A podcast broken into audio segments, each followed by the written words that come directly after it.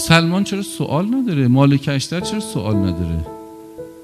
چرا سوال ندارن؟ یعنی جاهلانه اطاعت میکردن. بعد پیامبر یه جاهل رو میگفته منا اهل البیت، یخ ما بی مبنا دنبال یکی را افتادیم، این عین حماقت. اما با مبنا را افتادیم. خاله امیرالمومنین اگه بگه قرآن رو ببوس میبوسی، میگه پاره کن پاره میکن.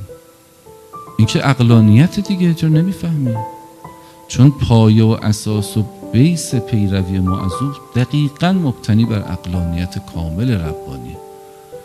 در جایی که ولی حکم میکنه تشخیصش، تو فکر کردنت عقلانیت نیست، حماقتی است که اسمش عقلانیت گذاشت. علی که از تو متشرع‌تره، علی که حجت داره، علی که مسئولیت داره، میگه این قرآن سر نیزه رو بزنین برین جلو. و تو وایسادی میگه آقا یعنی چی قرآن رو بزنین؟ همون ابتدای سقوط جناب عالی است که در مقابل ولی خودت به خیال عقلانیت داری حرف میزنی. خدا گفته من اطاع الرسول فقط اطاع الله. یک، هر کی از پیغمبر اطاعت کنه همون اطاعت خداست دیگه.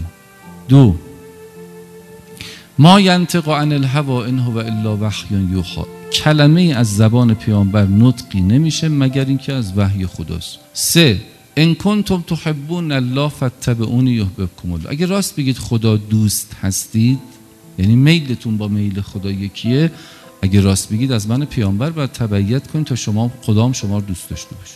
و الا دروغ بگید خدا رو دوست دارید، خدام حتما دوستتون نداره.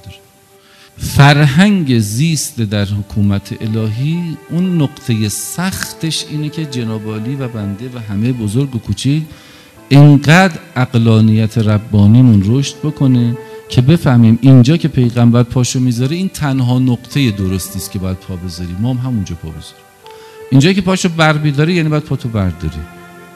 میل و رغبت پیغمبر و کراهت پیغمبر باید برای ما بشه میل و کراهت.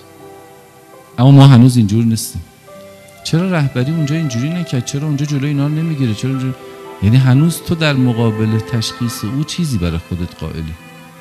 اسمش هم میذاریم عقلانیت، اسمش هم میذاریم عقلانیت. تعبدی که ریشه در تعقل داره عین تعقله. تعبدی که ریشه در تعقل داره عین تعقل.